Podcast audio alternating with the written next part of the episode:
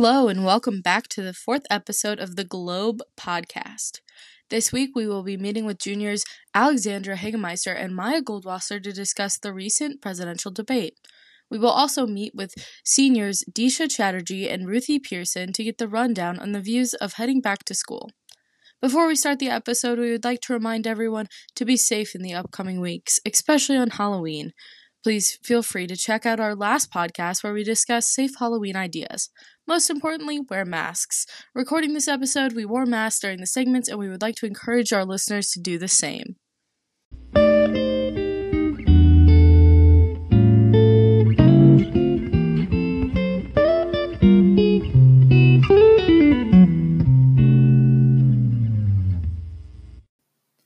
Last night was the final debate that America saw between the two presidential candidates, current President Donald Trump and former Vice President Joe Biden.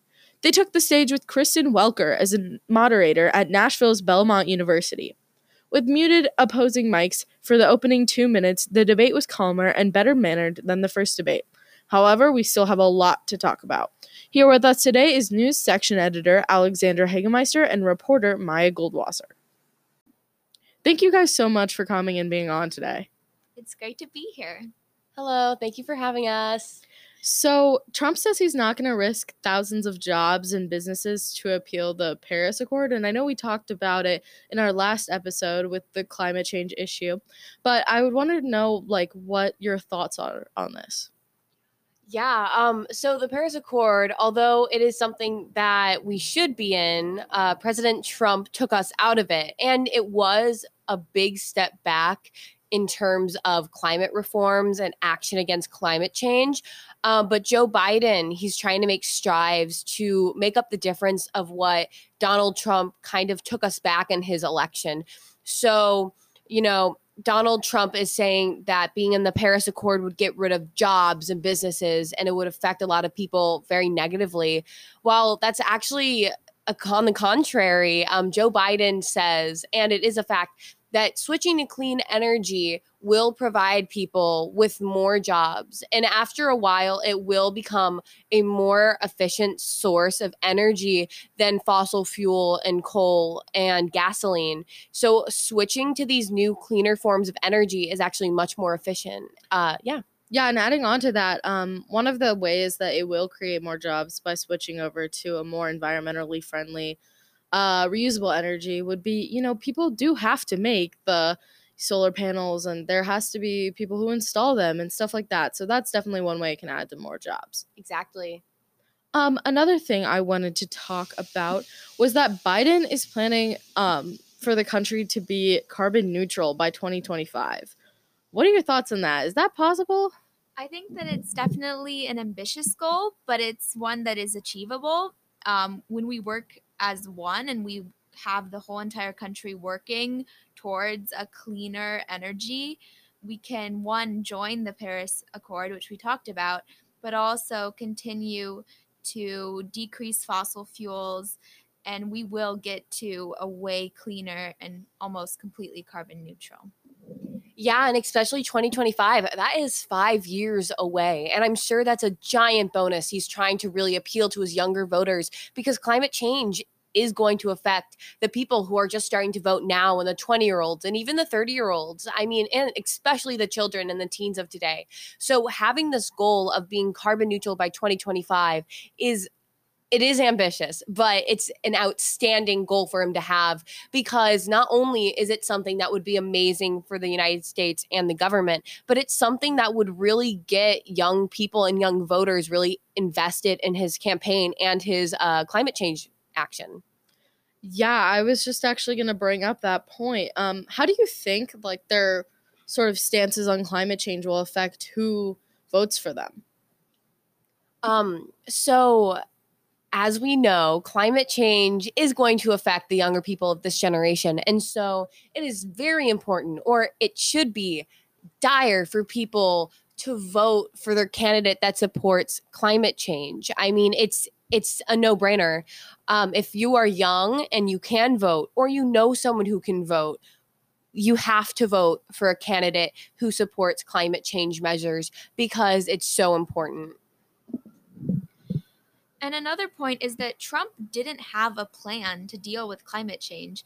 So that will really hurt him with young voters because although older voters may not care as much about climate change as a major issue, young voters specifically have a big passion for the future of this country and the future of our earth. Another thing I really wanted to talk about was the whole issue of racism that was addressed during the debate. Trump had a very interesting reaction to be called a racist, and uh, here's the clip from that. It's a very it makes me sad because I am I, I am the least racist person. I can't even see the audience because it's so dark. But I don't care who's in the audience. I'm the least racist person in this room. Trump said this quote when he was talking in a room with Kristen Welker, a black indigenous woman who was moderating this debate he's not the least racist person when there's a black person in this room. Yeah, I definitely agreed. I was a little shocked when he just like flat out said that he was the least r- racist person in the room because I feel like there's so there first of all there were like other people in the room who he did not know. Second of all, Trump has had extremely large numbers of you know accusations of him being a racist. And even an accusation of being racist is concerning.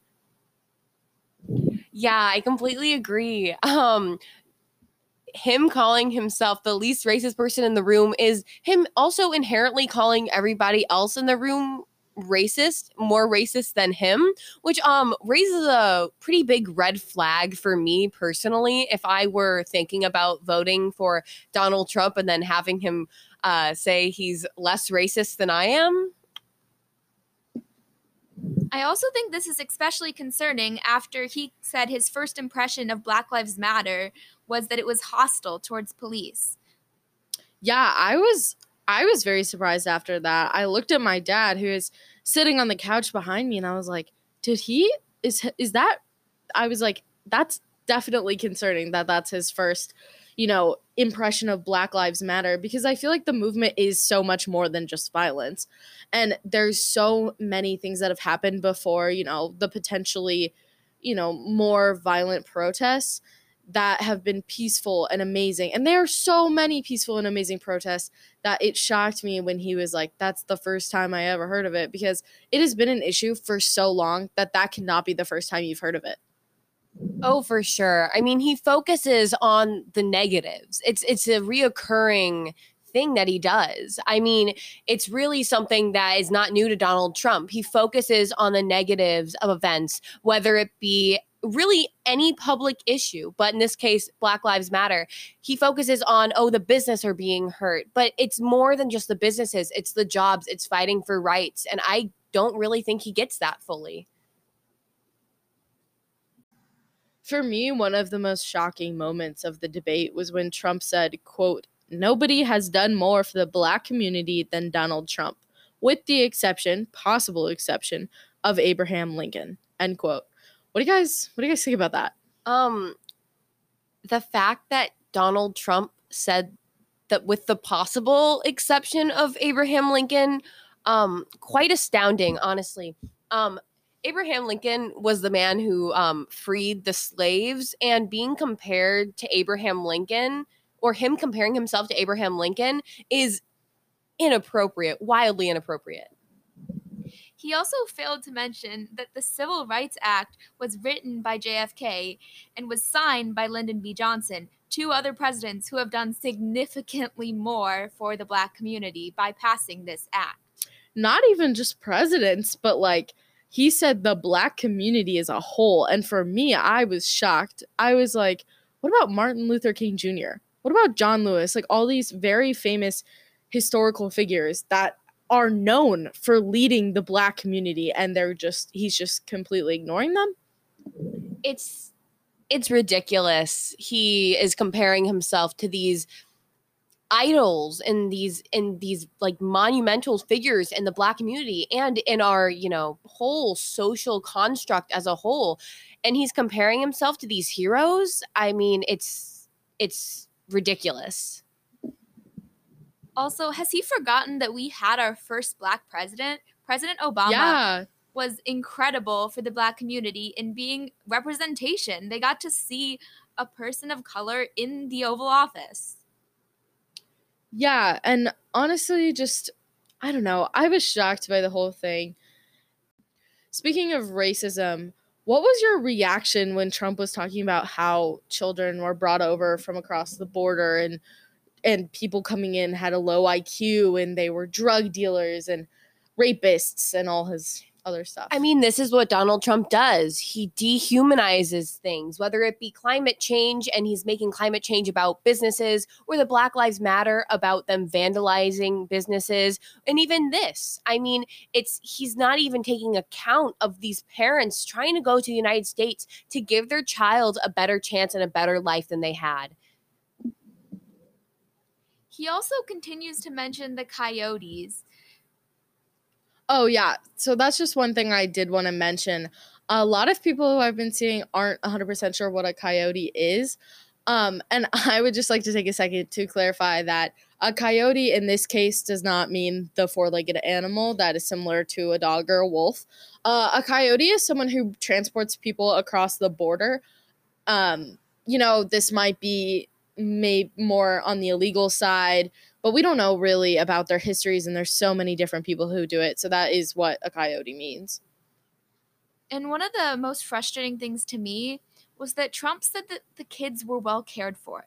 They are literally being taken away from their parents and they might not find them again. They might not find their parents again. How is that being taken care of Exactly. When he said that there were 500 children separated from their parents, 500 children separated from their parents, that is in no way, no way should he have said that these children are being taken care of. Yeah, I completely agree.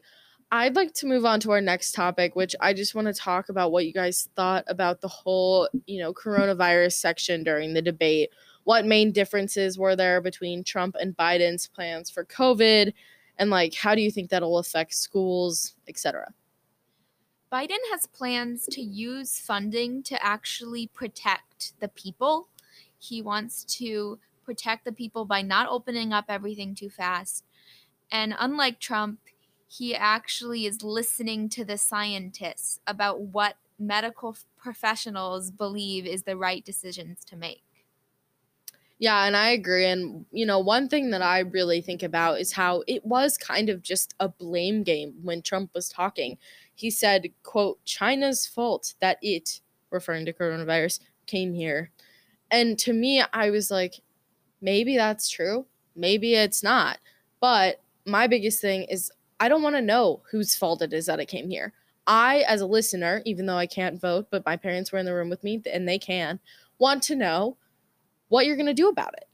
Exactly. I mean, at this point, we've heard enough of these politicians spitting out these false claims that the vaccines are coming and that we're containing the virus and that it's going to be okay. It's not okay. We've had over 200,000 people die because of our government's incompetence surrounding this virus. I mean, sure, maybe the virus started in China, but that makes no excuse that we failed. We failed to help our citizens cope with it, whether it be through stopping the transmission, which is the big thing, keeping our businesses afloat, making sure people have a way of life around the virus. I mean, there's no way, there's no way that he can say that the virus is handled. He failed. Yeah, I agree. I think something that inspired me a little more was when Biden, when, well, Trump said that we're learning to live with it and that just didn't sit right with me because I don't want to learn to live with it. I'm excited for the moment when I can go to my senior prom, when I can have a normal senior graduation. And, you know, that's a year away for me because I'm a junior, but I still hope that that's going to be able to happen. And, you know, Biden in response said, We're not learning to live with it, we're dying with it. And that really struck me. I agree. I think it's ridiculous how much Trump doesn't value human life. He doesn't remember that there are so many people who have died and there are so many family members who have to deal with losing someone. That's just terrible. Yeah, completely. Um, Biden said that there are over 200,000 empty seats at the table, that these people are reaching over on their beds and trying to touch their partner that is no longer there. And that's just so powerful. I don't, I honestly do not think that Trump can comprehend how many people is 200,000 people. I mean, that's so many people. That's a, that's family members, neighbors, aunts, uncles, grandparents, parents, friends. I mean, it's learning to live with it, he says. Eh, people are dying and he's trying to get over it. It, com- it completely, he's dehumanizing the pandemic, which has taken lives, important lives. Yeah, and I know that's kind of a sad note to end on, but I just want to thank both of you for coming on today and talking. I think we heard a lot of information that has been super helpful.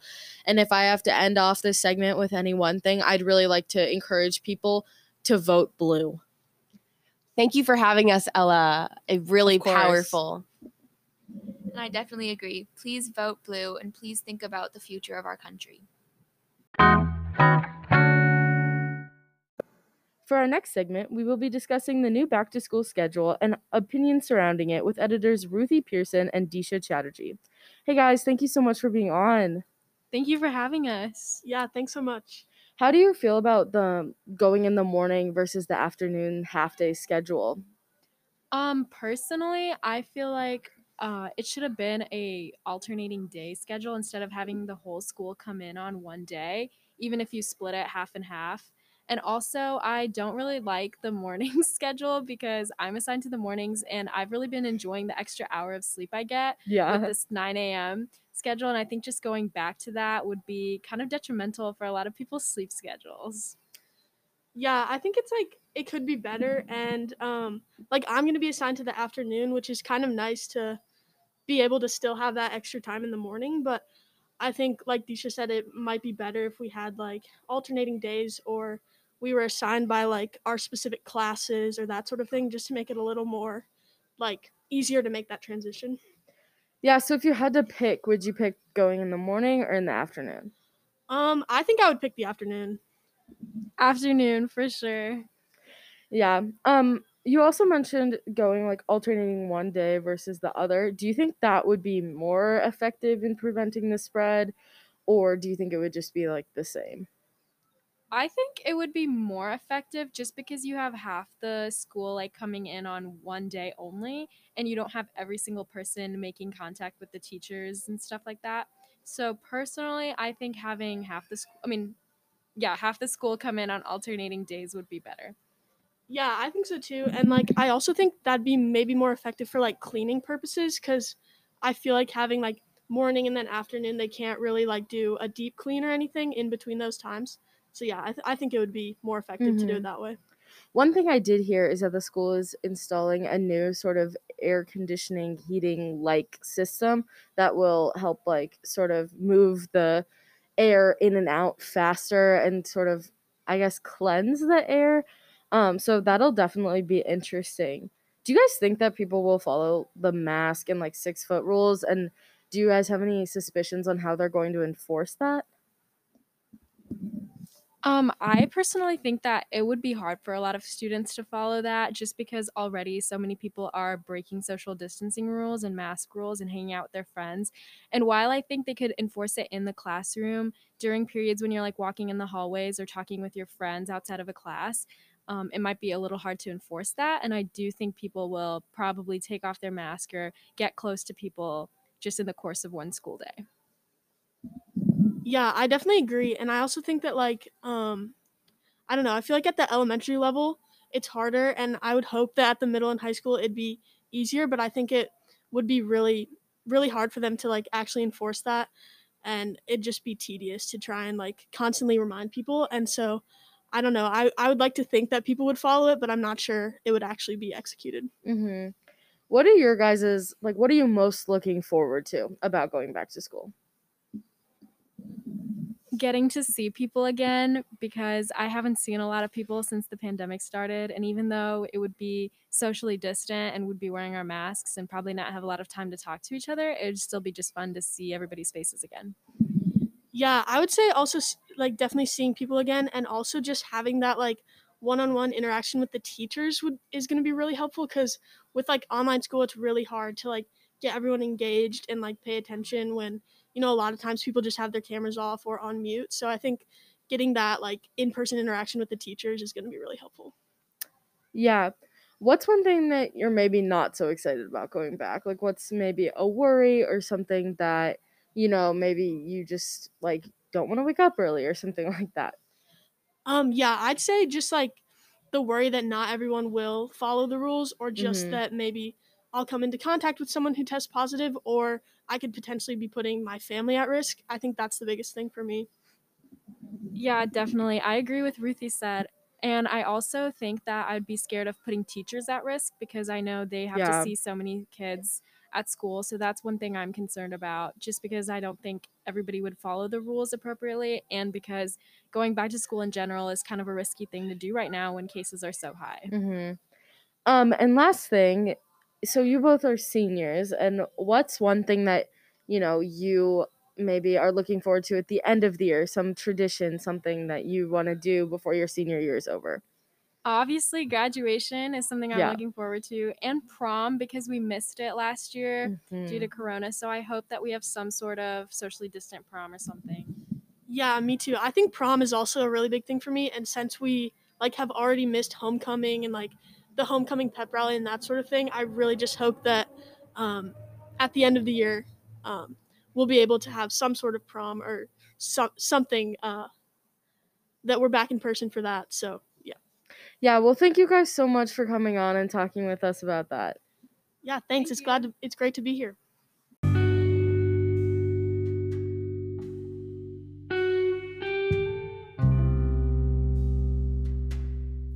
This has been another episode of the Globe Podcast. Thank you for your listening support and make sure to check out chsglobe.com.